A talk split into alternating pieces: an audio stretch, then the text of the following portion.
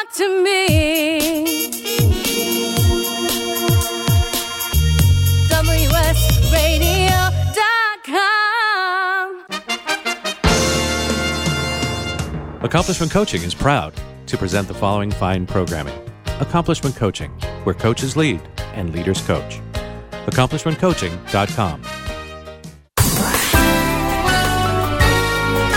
Welcome back to The Coaching Show with your host, Master Certified Coach Christopher McCullough. And welcome to our November 9th edition. I just noticed that my voice today doesn't sound like my voice normally, right? Like we're both just sort of... we're delighted to welcome to our microphones and continue our hour with Jonathan Fields.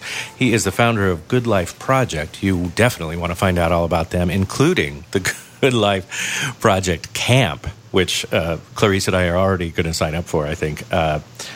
And go to, that would be Clarice Connolly. She's a coach. She is an extraordinary powerhouse of a woman. And you can find out more by going to her website, heartandsoul.coach. Heart and soul, spell it out, .coach. You can find out more about Jonathan Fields, our guest, by going to goodlifeproject.com. Register for not only his podcast and his video and other media output, but also check out that camp thing. That's a brilliant idea. His book is How to Live a Good Life.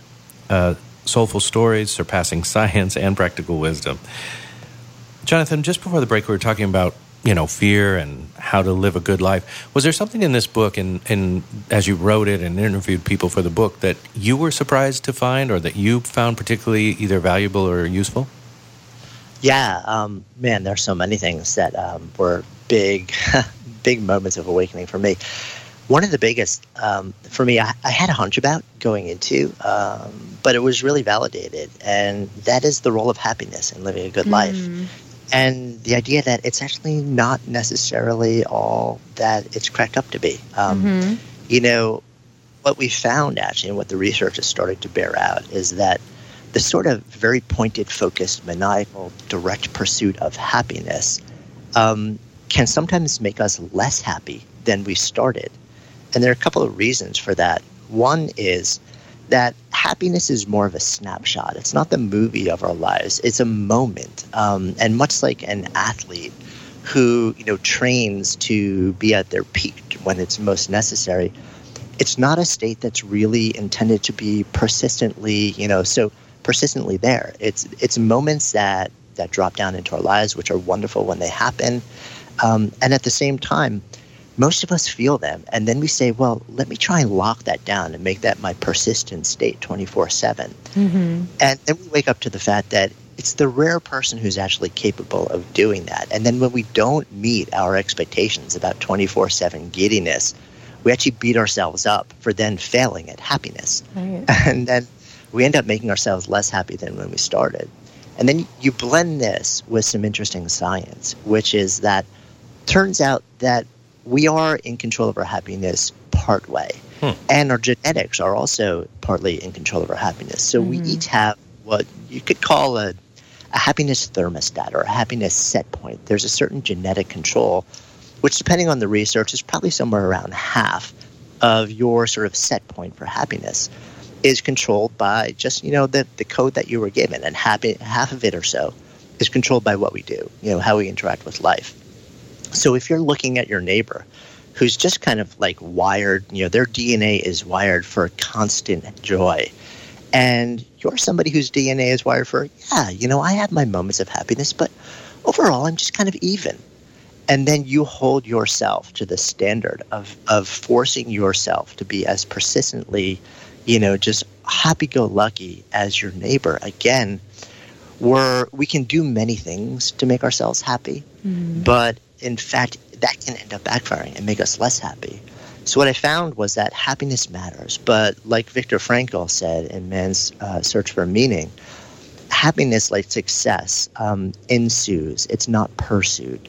So happiness comes much more readily, not when you're directly trying to make it happen, but when you're actually engaging in all sorts of other activities that deliver this, you know, these hits of happiness, these states of happiness, almost as a side effect of these other things that you're doing. Got it. I feel like oftentimes, like, you know, the question is how do people define happiness, right? Like how, I feel like it's almost individualized to the person, because what I find is happiness might not be what somebody else does too, right? So how do you get someone who's maybe constantly pursuing happiness or trying to live a life of happiness to kind of stop and redefine that for themselves or really get clear on that? And that is such a great point too. And that's also one of the big stumbling points in the science around this is that you cannot define happiness. Mm-hmm. There's no objective definition that works for everyone. And in fact, when you look at the science, the way that they measure is they'll ask people questions like, did you laugh 3 times in the last 24 hours? Or were you happy yesterday? Because they can't tell somebody this is what it means to be happy. Right. What the researchers have learned and what, it's really crystal clear is that we really have no business telling anybody else what happiness is in their life or what it isn't. And that's one of the things that makes the science really gray around it, as much as it's research and many books as there are. It's one of those things where you just kind of know it when you're in it, and we define it differently. So somebody may, a parent may look at a child who has worked so hard to overcome a struggle and then see them in a moment where they've actually succeeded. And, and that parent may have been in that struggle and suffering. That parent may be enduring all sorts of other things, but in that moment, they experience their child's success as their own. And there's this sense of just, unapologetic joy, as if there's a word in Yiddish called nachis, which essentially translates to the joy that you feel for somebody who you love so unconditionally that you experience their success as your own. And so there may be tremendous struggle in that moment. And it may not be this feeling of like, oh, I'm laughing hysterically. But you may feel like in this moment, I am so deeply happy. Even though you may be in almost kind of like a steady, slightly melancholy state, there's an emotion. So one of the things that I learned too is we have no business defining what that feels like for anybody else. It's more about just sort of, taking a little bit of an inventory ourselves and sort of asking ourselves, for me, what does that state look like and feel like? It's really good, really good. I appreciate all the goodness and reminders today, especially. We've got about 2 minutes left. Our time has pretty much flown by here today, and we've learned a lot. I want to sort of turn it over to you, though. We've got 2 minutes, and I think what I'd love to know is what you see as next or as possible for our country and our people next and headed towards a good life. And then, if you will, a parting thought or a parting shot, something you'd like for 25,000 or so coaches to think about today or to take on. Are you up for it? Yeah, absolutely. So let's take those 2 questions. What do I see as next? What do I see as a possibility that is now open to us? And I think that's more truthful dialogue. I think that's, there's so much has surfaced over the last 6 months, and we're now forced to deal with it in a way where we can't just sort of keep on keeping on.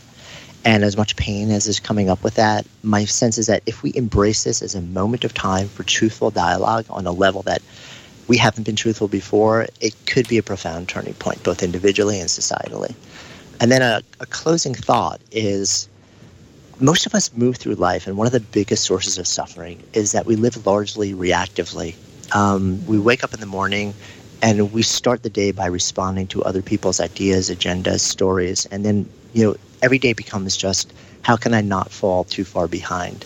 My invitation is to actually check yourself and start to ask the question, before you do anything or respond to anything, does this matter to me?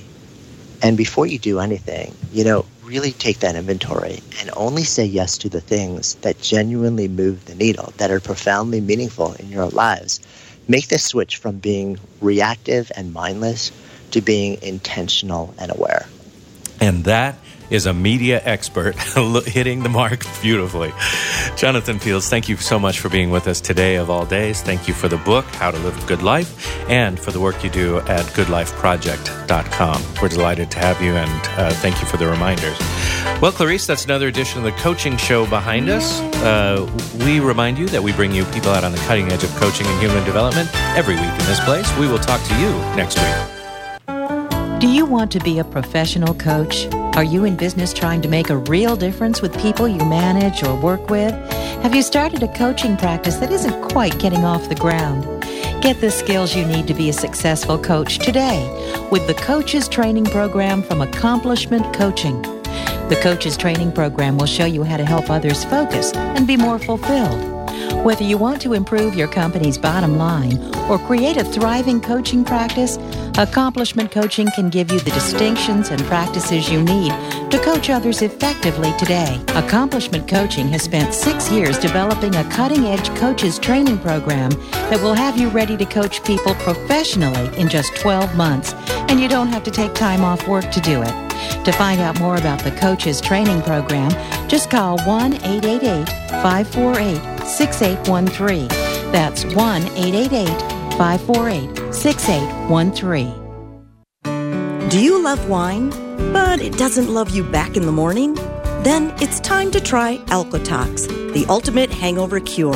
Alcotox is a dietary supplement that reduces the harmful side effects of alcohol, and it benefits all alcohol consumers, not just those who occasionally overindulge. So now, for less than the cost of a drink, you can wake up hangover-free.